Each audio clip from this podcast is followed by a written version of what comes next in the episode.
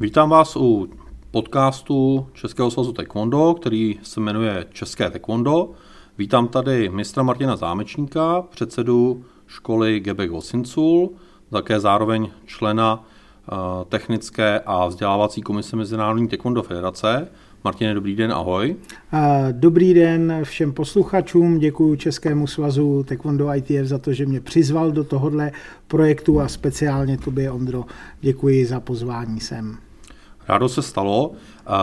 My se dneska budeme bavit, nebo tématem dnešního podcastu prvního historicky, tak je mm, takový zajímavý název, respektive kombinovaný název, co je taekwondo. Jestli taekwondo je tradiční, jestli je moderní, nebo jestli je čistě sportovní.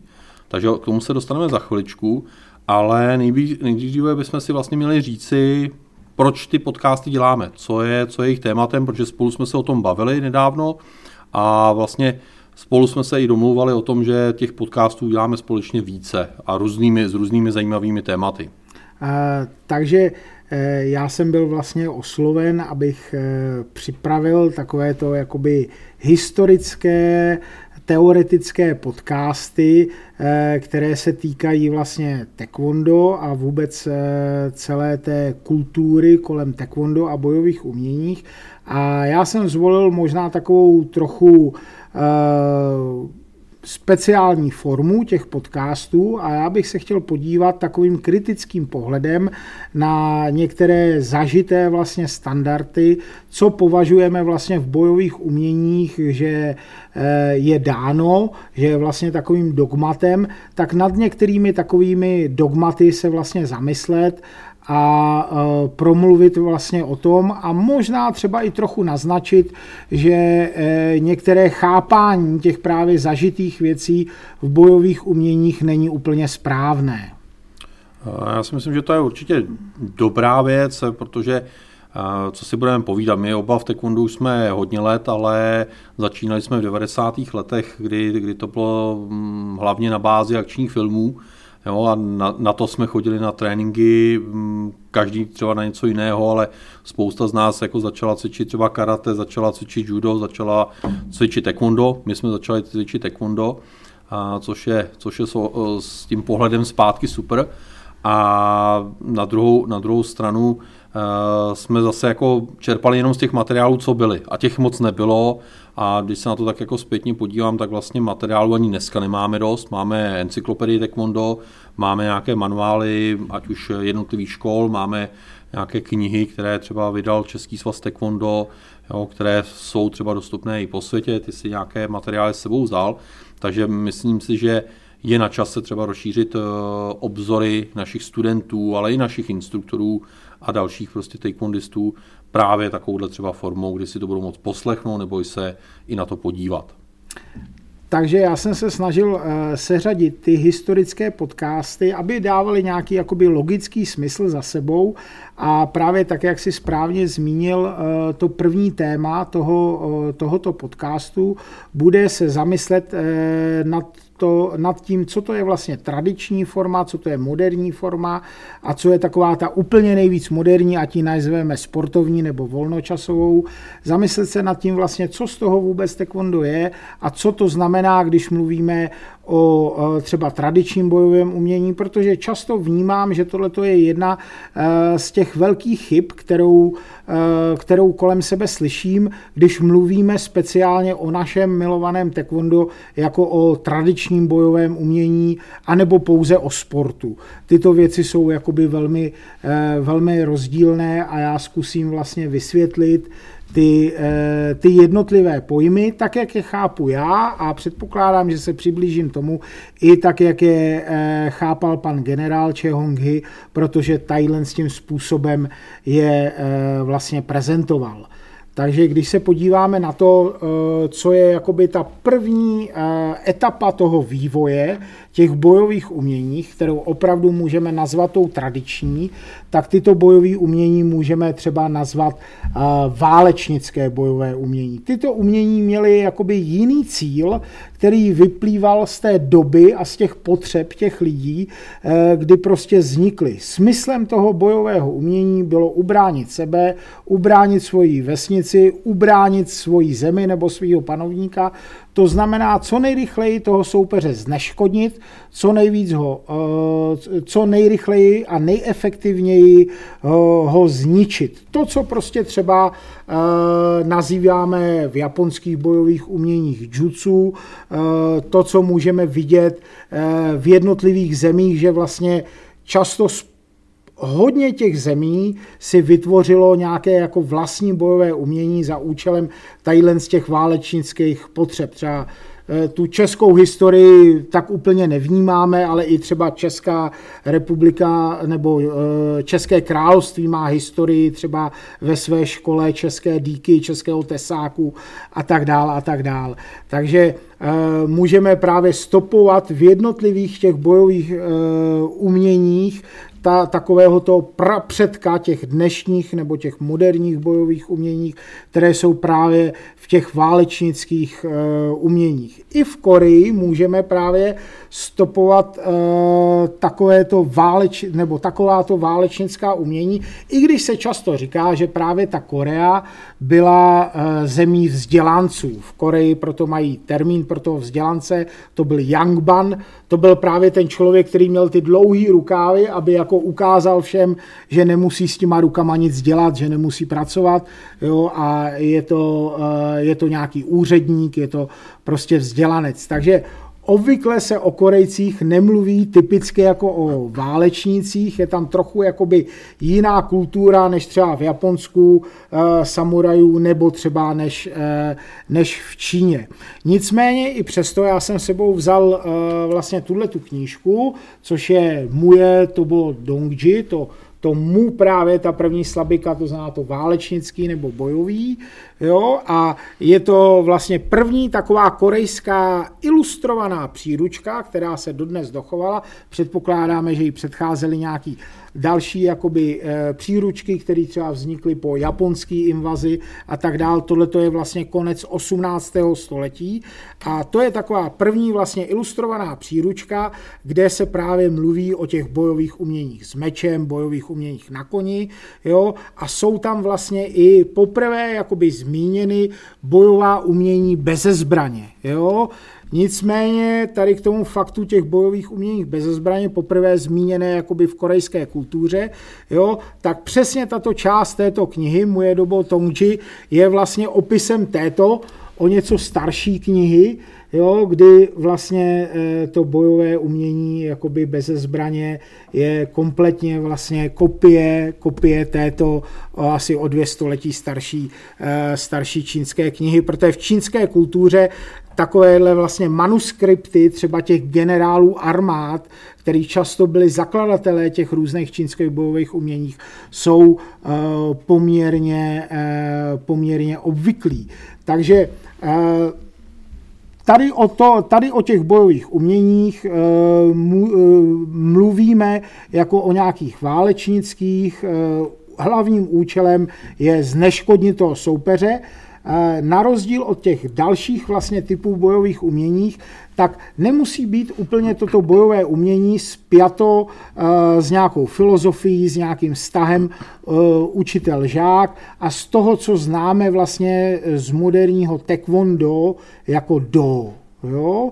A tím vlastně bych se chtěl dostat k té další skupině těch, nebo k tomu další, další etapě v tom historickém vývoji bojových uměních, protože v těch válečnických obdobích, ať to bylo v Japonsku, v Číně, v Koreji, existovaly vždycky e, poměrně i dlouhé období e, míru, kdy úplně ty, ať to byly samurajové nebo nějaký další vlastně jakoby skupiny bojovníků, možná hvarangové a tak dál, tak úplně neměli díky tomu míru e, možnosti uplatnit to svoje bojové umění ve válce a přidala se k bojovým uměním vlastně další taková eh, další takový koncept, kdy eh, ten smysl toho bojového umění eh, z toho co nejrychleji zneškodnit soupeře, tak se změnil směrem takové jako vlastní perfekcionalizaci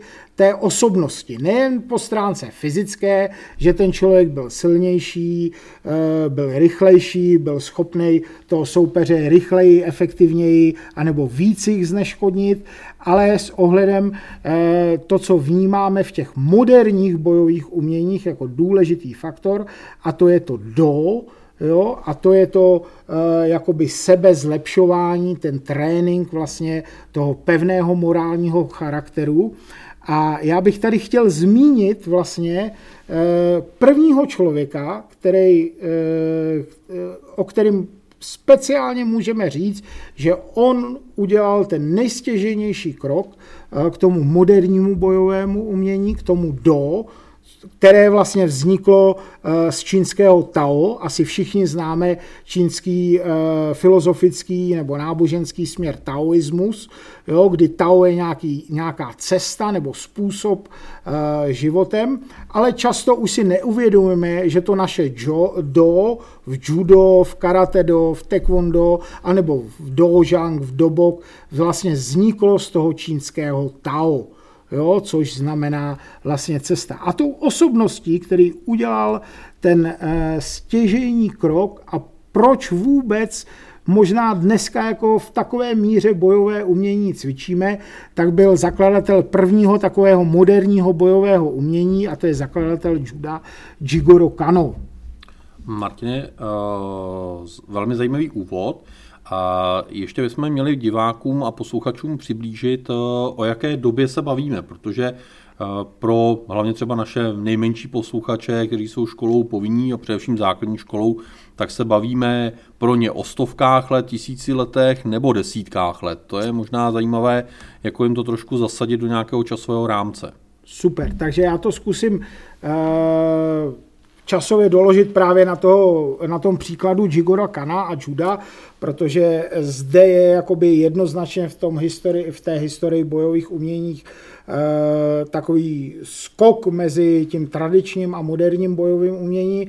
Jigoro Kano se narodil 1860, 1860 v Japonsku, studoval právě takové ty staré školy toho jutsu, jo, té jemné cesty jujitsu a začíná s tou svou vlastní prácí na judo a s učením vlastně juda, to, to mimochodem judo znamená jemná cesta, není to jeho vlastní název, on použil název, který byl použitý už předtím z jedné v těch škol jiu tak začíná v 80. letech 19. století. Takže když se bavíme o těch bojových uměních, těch tradičních, tak se bavíme třeba o 1800 a době předtím. Jo? E, často třeba eh, se, eh, abych třeba tady ukázal krásný příklad té nutnosti toho kritického pohledu na ty eh, bojová umění, tak za takový jako začátek Eh, toho bojového umění jako nějakého systému se často uvádí, že indický mnich Bodhidharma v 6. století 526, někde se uvádí 528, přišel z Indie do eh, Číny, kde buddhistickém klášteře Shaolin eh, vytvořil systém vlastně cvičení eh, pro ty mnichy, protože ty mniši nebyli schopni vydržet ty dlouhé buddhistické meditace, tak pro ně udělali vlastně systém 18 cvičení rukou Lohan, eh, což je považováno za prapředek těch bojových umění a z té Číny se vlastně to bojové umění šířilo právě třeba na tu Okinavu, z Okinavy do Japonska a tak dále. Nicméně, tato legenda, která se omílá ve všech, eh, prakticky ve všech jakoby knihách, eh, který se snaží takhle nějak jako aspoň naznačit historii vývoje bojových uměních, je naprosto špatná. Jo, dneska už jako každý zkušenější historik ví, že e, Bodhidharma asi velmi pravděpodobně žil, je to otec nějakého čanového, zenového, nebo v Koreji bychom řekli sonového buddhismu, jo, který přinesl z Indie do Číny a evidentně ho tam šířil, ale celá ta legenda o tom, že přišel do kláštera Shaolin a vytvořil tam nějakýho prapředka jakoby cvičení bojových uměních, té první polovině 6. století se poprvé objevuje v nějakých longanových zápiscích z roku 1905 nebo z 1906 z Číny.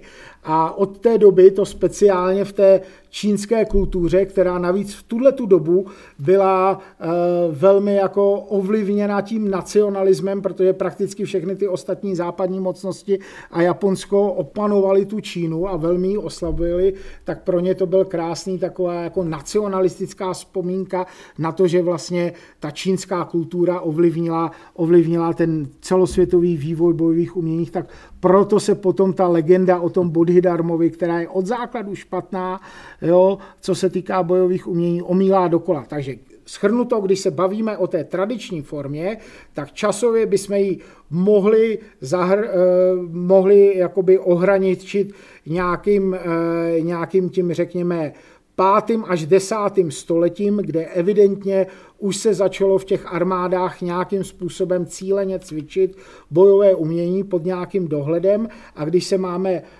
omezit na nějaký konec jako toho tradičního bojového umění, tak to bude eh, nástup těch moderních bojových umění, který přicházejí právě 1880 učí, eh, začíná učit jakoby Jigoro Kano judo a potom vlastně o několik málo desítek let později začíná takový ten jakoby velký boom těch bojových umění, že Japonsko se rozhodne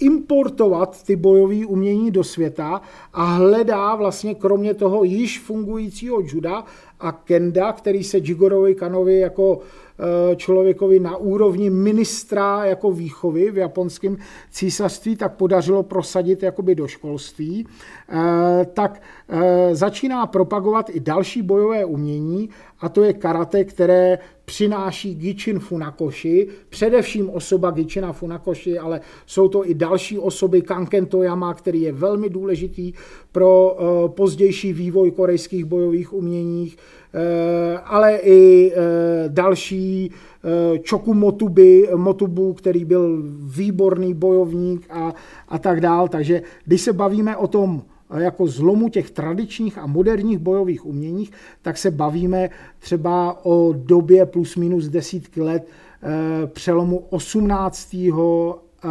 pardon, 19. a 20. století. Mm-hmm.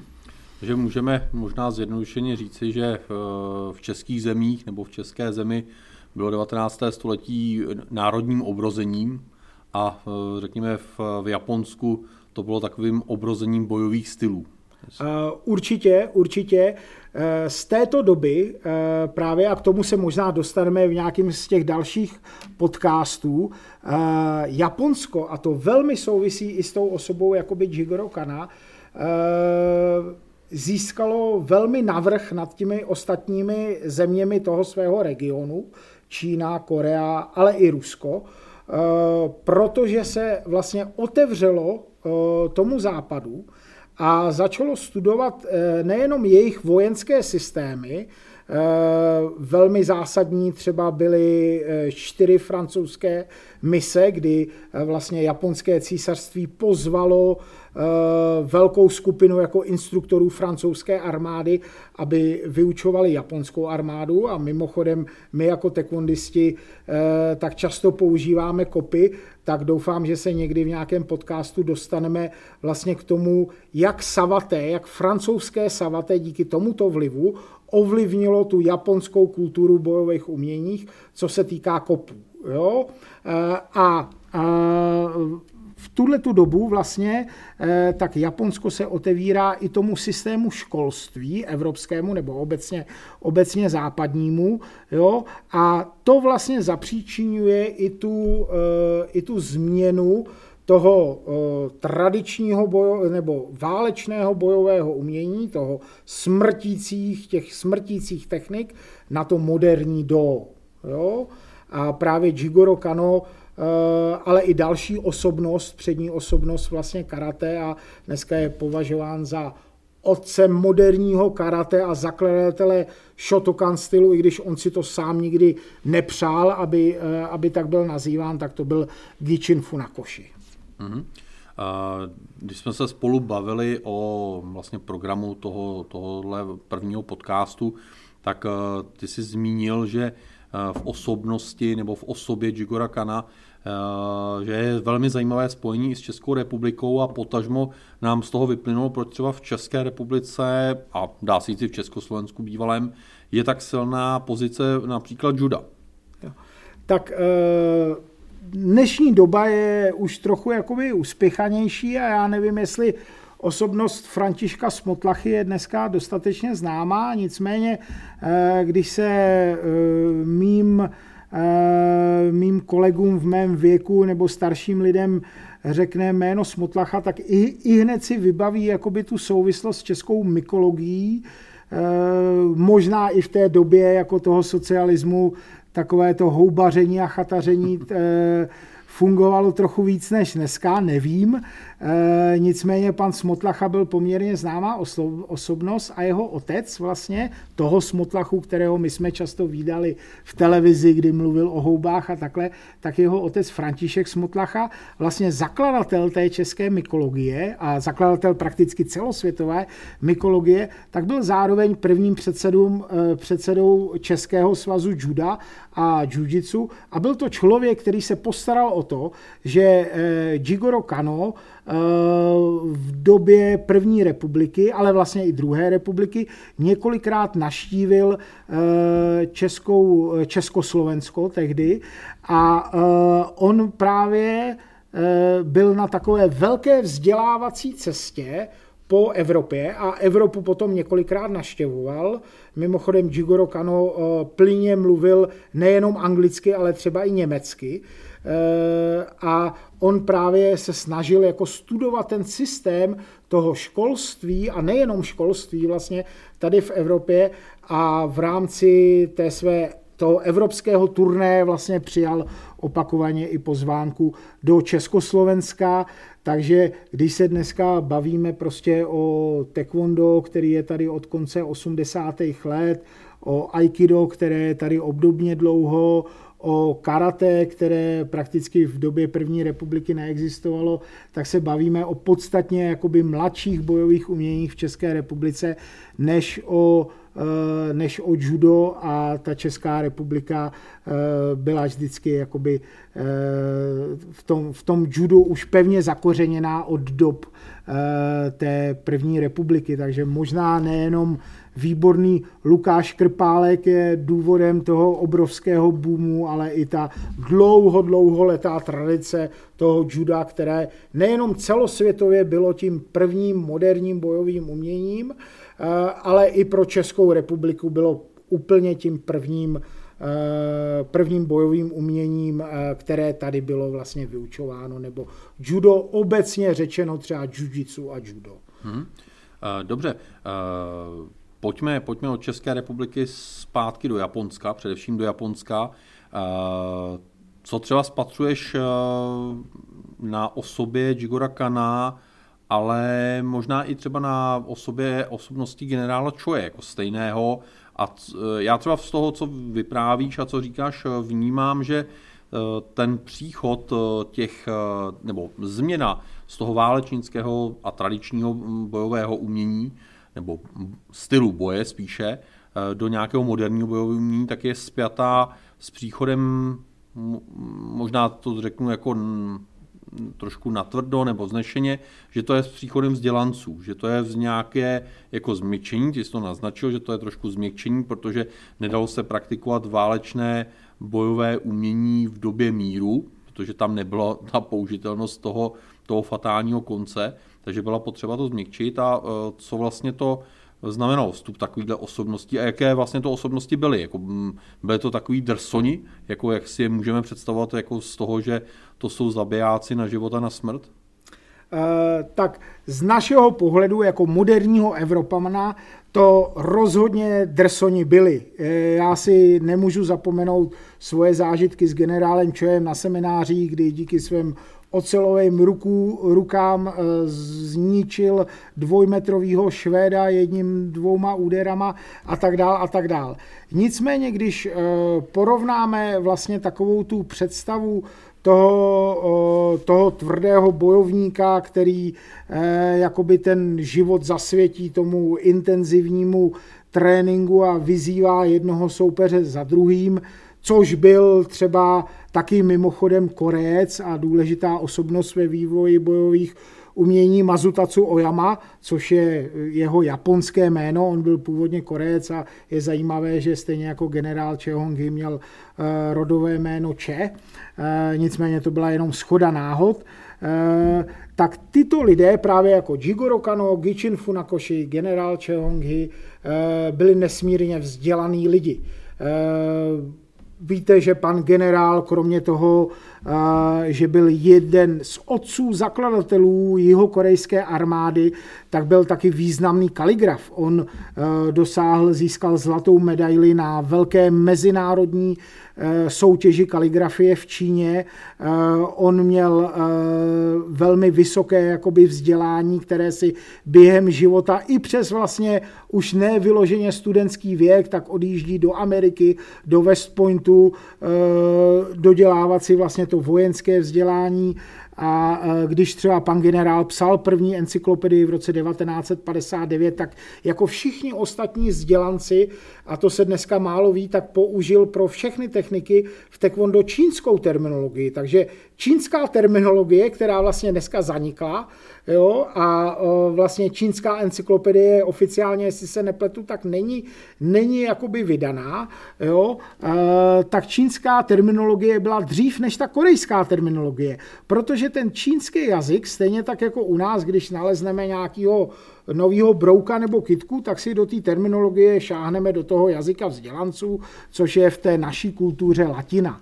Jo? A stejnou takovouhle funkci těch vzdělanců plnila právě čínština, e, takže pan generál jako vzdělanec použil tu čínštinu. Jigoro Kano, mluvil jsem o tom, že byl opakovaně v Evropě právě za účelem, aby se vzdělával, byl to člověk na úrovni ministra jo? a proto, aby ty lidé byli schopni stvořit ten systém, právě ten systém už ten moderní, který obsahuje i to do, to znamená to Tao, tu životní cestu, ty morální principy, budování toho, eh, toho pevného morálního charakteru, tak to museli být učení lidi, kteří vlastně použili ty základy eh, té konfuciánské morálky, eh, té taoistické filozofie a třeba i toho buddhistického jednání. Jo? A tyhle ty věci byly prostě přirozený a proto, aby ten, to judo nebo karate nebo taekwondo mohlo vzniknout, tak ty lidi museli dosahovat i úplně jiných hodnot, než jenom e, nějaký člověk, kterému prostě fyzicky bylo, bylo dáno a byl to prostě třeba 100 kilový, 1,80 m vysoký Korejec, který byl schopen prostě skolit, skolit býka. To je zajímavé na všech tady těch třech postavách, když si čtete životopis pana generála Jigoro Kano nebo Gichina Funakoshiho. Mimochodem, teď nad tím přemýšlím, že už jenom ten fakt, že tyto tři napsali svoje životopisy, jakoby svědčí o té jejich vzdělanosti, tak když si čtete ty jejich životopisy, tak všichni tři jako fyzicky jim nebylo dáno. Nebyli to úplně takový ty typický sportovci, jako dneska by si rozhodně nezahráli NBA, nebo by z nich nebyli špičkoví zápasníci nebo boxeři, protože prostě neměli jako fyzicky od přírody dáno, byly malé postavy, často eh, jakoby v dětství nemocný, eh, neměli nějakou velkou výšku váhu, nebo nebyli úplně typickým takovým, takovým atletem. A právě to ta vzdělanost eh, a snaha vlastně poskytnout to bojové umění těm masám je odlišovala možná od těch některých jiných eh, jakoby zakladatelů eh, bojových umění. Já bych zde možná zmínil jeden takový fakt, zajímavý fakt a možná vtipný fakt, ne, nevím jestli pro všechny třeba karatisty, eh, kdy eh, vlastně jeden z těch takových hlavních momentů v té historii Gichina Funakoshi a karate, proč se stal Gichin Funakoshi populární, protože v té době, v těch 20. letech, eh, byly velmi populární jakoby vyzývací zápasy. Já jsem už říkal, že box byl v té době velmi populární. Eh, Japonsko vlastně, nebo celá ta východní Asie si oblíbila západní box jo, a hledala vlastně něco podobného. Potom Japonsko hledalo něco podobného, co jakoby importovat. Jo, a e, byly vlastně typické takové, že prostě třeba americký zápasník jo, nebo evropský boxer vyjeli do Ázie a celosvětově na velké turné. My známe třeba našeho Gustava Frištenského, nemusíme chodit daleko, který několik takových celosvětových zápasnických turné jakoby absolvoval o, o nějakou dobu vlastně později, ale to teď není úplně důležité. A e, právě byly eh, populární na začátku toho juda, že eh, vlastně ty, ty judisté, to judo bylo jakoby výrazně starší, o několik desítek let v Japonsku než karate, tak dělali takovéhle vyzývací zápasy. No a právě díky jednomu takovému to vyzývacímu zápasu nebo zápasnickému turné Eh, tak byla změněna ta historie karate, nebo můžeme říct potažmou i historie eh, celých bojových uměních. A eh, šlo právě o takové zápasnické turné nebo boxerské turné jednoho evropského zápasníka, prostě velkého, myslím, že to byl Estonec s nějakým nezapamatovatelným jménem, a byl to prostě obrovský muž, který nastupoval boxerských zápasech proti, eh, proti Japoncům na té své části toho japonského turné. No ale měl smůlu, že zrovna ten den byl v publiku karate mistr z Okinavy, který se vlastně nedávno předtím přestěhoval do Japonska a to byl známý Choki Motobu. Choki Motobu byl v té době nějaký padesátník s klasickou japonskou výškou, někde ani ne do 170 cm. Eh, to znamená takový postarší pán, eh, trochu s bříškem a proti němu eh, v tom boxerském ringu stál právě ten, ten estonský borec s nějakými téměř 2 metry, 100, možná 120 kg. Nicméně ten zápas skončil úplně famózním a překvapivým způsobem, kdy během chvíle právě Choki Motobu eh, zničil několika pro okinavské karate tak typickými krátkými údery právě toho estonského borce.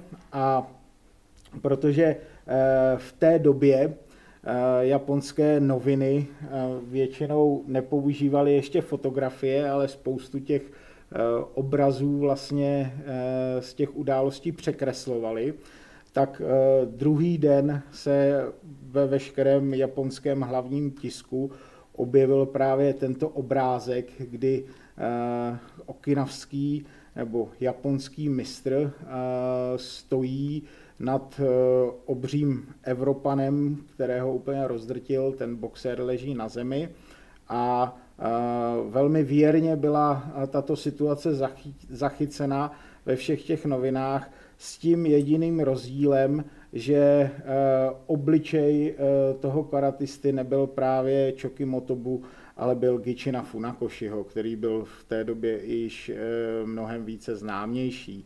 A, právě tadyhle ten novinový článek s těmito obrázky tak nastartoval ještě mnohem větší popularitu právě Gichina Funakoshiho a jeho školy jeho školy Shotokan. A uh, toto vlastně zapříčinilo potom přímo tu velkou masovost karate v Japonsku. Máme, Martine, zhrnutou trošku tu moderní, moderní část bojových umění. Tahle ta historka, kterou si vlastně teďka zmínil, tak jenom dokladuje, dokladuje tu nezbytnost vlastně mm, vzdělanosti těch lidí a já bych řekl hlavně chytrost těch lidí, pro to, aby vůbec ty bojová umění vznikla. My jako sice máme takovou klasiku filmovou, eh, kdy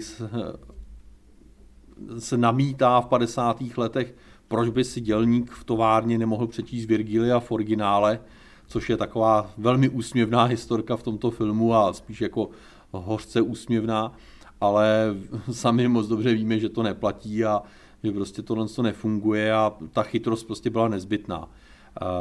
Pojďme se ale bavit ještě také o té třetí části dnešního tématu a to je, jestli taekwondo je sportovní. Nebo jaké vlastně je, to si pak musíme také říci. Tak eh, samozřejmě taekwondo má i svoji sportovní část. Eh, pokud bych měl řečí pana generála zmínit z jednoho z jeho posledních vlastně rozhovorů známých, který byl nahrán, eh, tak taekwondo je jenom malinkou, malinkou součástí toho obrovského, nebo sport je jenom malinkou, malinkou součástí toho obrovského taekwondo.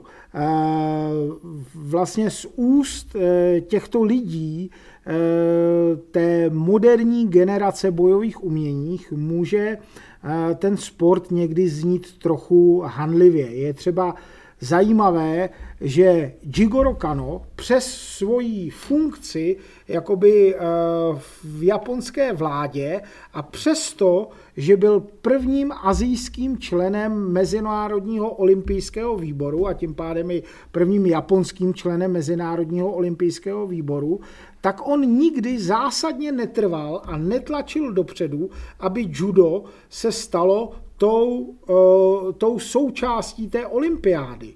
Jo, on umírá někdy 1938 a jeho hlavním úkolem bylo dostat olympiádu do Japonska. A to se mu v roce 1940, vlastně dva roky po jeho smrti povedlo. Ale nikdy nebyl zastáncem jakoby přímo toho sportovního, eh, sportovního pojetí. A eh, někdy, když právě slyšíme jakoby že mluví tito lidé právě jako klidně Gichin Funakoshi, ale i generál Chehonghi o sportu, Eh, tak to zní jakoby trošku malinko jako pejorativně, něco jako, že je to nějaká e, nižší forma. A takto to můžou třeba někteří takový jako ty skalňáci v těch bojových uměních e, vnímat.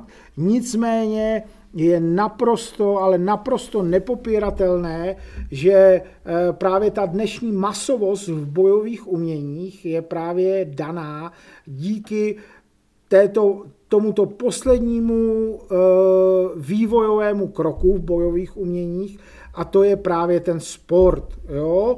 Dneska uh, máme několik vlastně bojových uměních na olympiádě, kromě uh, taekwondo, VT, tam máme nejstarší bojové umění judo, jak jsem říkal, uh, už dávno uh, prostě v době v době vlastně poválečné se v, v 50. letech poprvé a potom v 60. letech natrvalo dostalo, dostalo judo na program olympiády.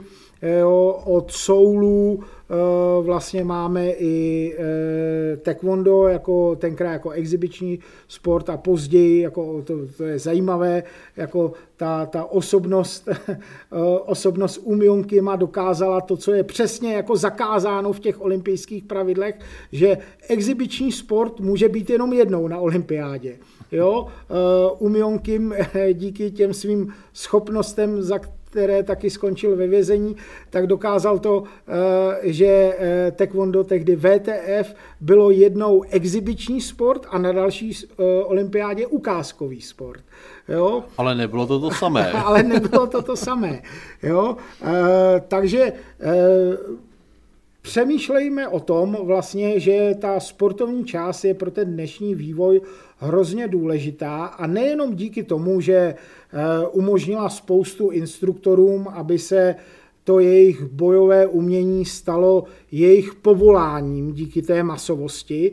Třeba jedno z takových těch tradičních přísloví, když se máme bavit o těch eh, starých bojových uměních v Číně, je, že s prominutím, ale řeknu to tak, jak to je, dobrý učitel bojových umění žere hovna, eh, tak právě ta sportovní část změnila, e, zapříčinila tu velkou masovost jakoby těch bojových uměních a přinesla úplně díky té sportovní stránce i jiné pohledy. Jo? A dneska špičkoví sportovci na úrovni třeba olympiády nebo mistrovství světa, tak spolupracují s lékařskou vědou, se sportovní vědou a e, díky tomu vrcholovému sportu se vneslo do bojových uměních i spoustu e, velmi jakoby efektivních vědeckých, sportovních, ale co se třeba týká i výchovy dětí a tak dále a těchto složek, které už dneska vnímáme, že jsou běžnou součástí toho, toho bojového umění. Jo, bohužel je to bojové umění někdy vnímáno jenom jako sport, ale na druhou stranu můžeme říct, že právě ten sport zapříčiní to, že spoustu těm dětem, eh, což je většina dneska našich členů jakoby ve škole, jo, eh, tak umožníme vůbec nahlédnout za tu hranici toho sportu a máme možnost v dnešní uspěchané době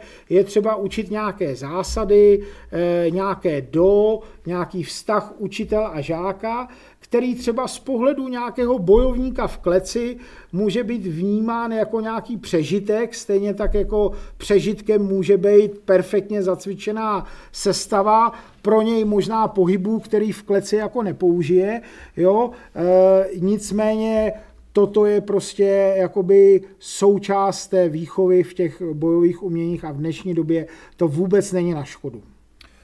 Rozhodně ne, protože tím, že třeba my působíme v taekwondu na naše žáky a jak si zmínil teďka na vůbec jako vztah instruktora žáka, ono to přeneseně není nic jiného než eh, vlastně vztah jako rodič a jeho, jeho potomek, rodič a jeho dítě, protože to je jenom jiná, jiná forma a ty pravidla, které máme v taekwondu nebo zásady, které máme pro ty, tyhle ty vlastně dva vztahy, tak uh, jsou velmi podobné.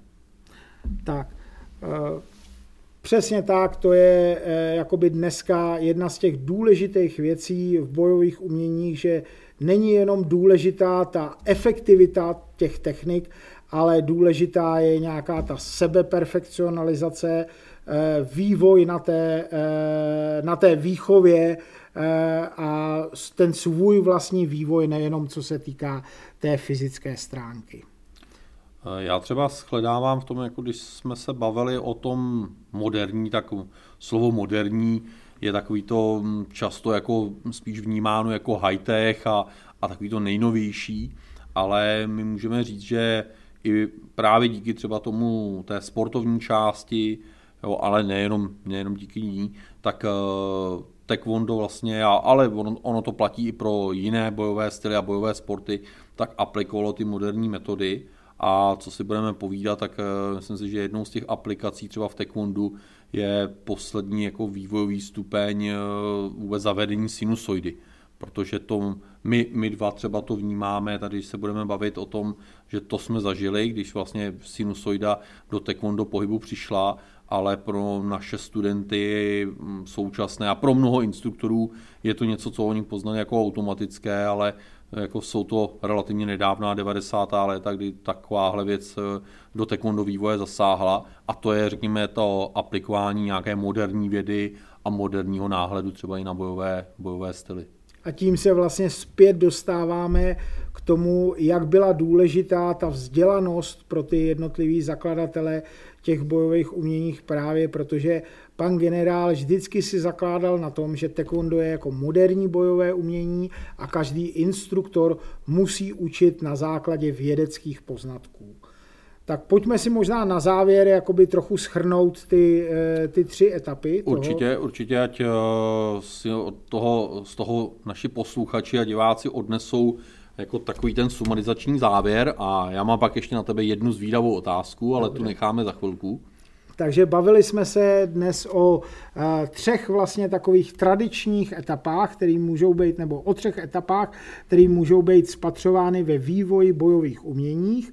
Uh, obecně můžeme říct, že čím půjdeme hlouběji do historie, tím se můžeme bavit o efektivitě technik ve smyslu zničit, zabít soupeře.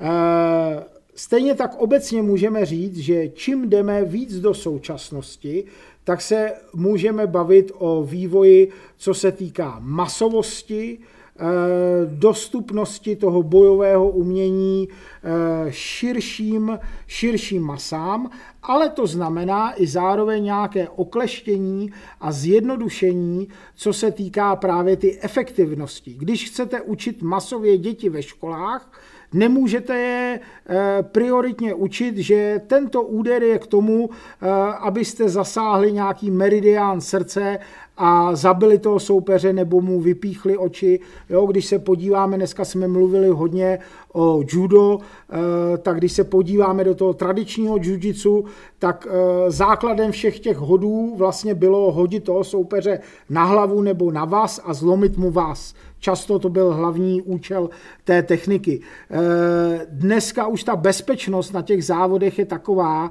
že eh, v judu na závodech, když se někdo při technice, při technikách hodů vlastně opře o hlavu, jo, tak e, za to může být klidně diskvalifikován, za to může prohrát e, ten zápas, protože e, toto je jeden z nejefektivnějších, tomu se říká třeba sebeobětující hody, kdy, eh, kdy vlastně jdete jako tím tělem dolů a opřete se třeba o hlavu, ale pro vaše zdraví je to velmi jako zničující, jo? takže eh, to samozřejmě na sportovním poli, kde v taekwondo jsou typické chrániče a tak dál, eh, není prostě možné. Takže velmi stručně, tradiční bojové umění, je to válečnické bojové umění, chcete zničit soupeře Moderní bojové umění je ten pojem toho do, které vzniklo z Tao, eh, kdy už důvodem není jenom efektivnost těch technik, ale eh, to zvládnutí a vylepšení své osobnosti.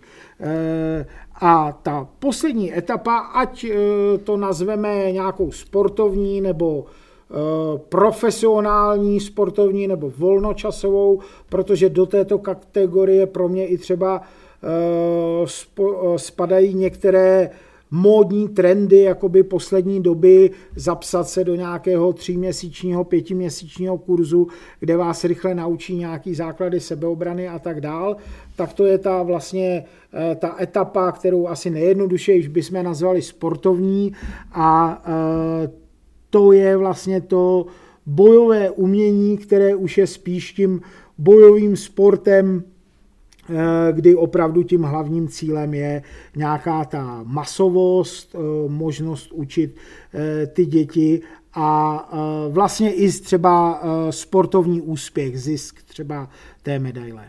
Mhm. Dobře, děkuji za tu rekapitulaci. A teďka ta zvídavá otázka na tebe co je pro tebe taekwondo? Jak ho vnímáš? V kategorii, nebo jako def, dokážeš ho definovat eh, sám jako moderní nebo sportovní?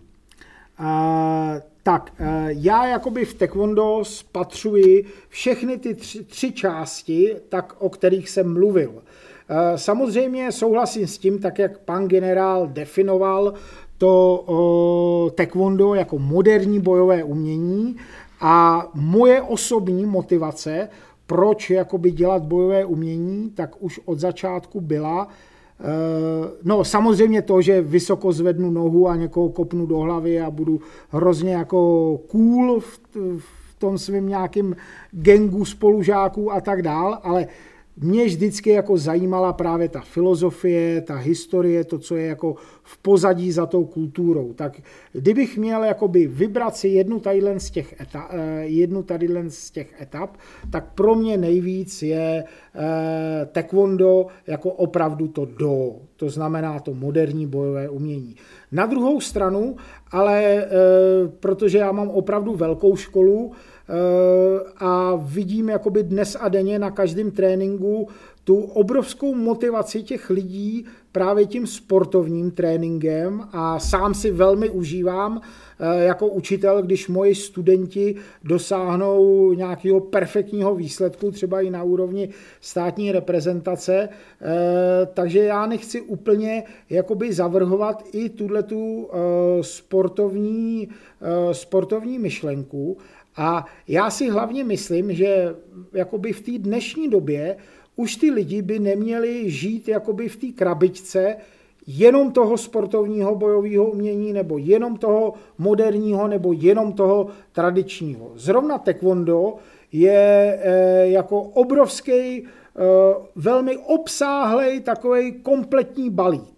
Jo? A když budu dělat taekwondo jenom jako sport, když budu dělat taekwondo jenom jako efektivní sebeobranu, anebo když budu dělat taekwondo jenom jako studium morálních zásad a následování nějaké cesty, tak bych se jako cítil ochuzen eh, v tom, v tom taekwondo nebo v jakémkoliv jakoby jiném bojovém umění. Takže pro mě je jako taekwondo opravdu takový velký balík, eh, kde vidím eh, výhody všech tady z těch vývojových etap. Je krásné, že hm, se na tom shodneme, že taekwondo může nabídnout v podstatě tyhle ty tři části.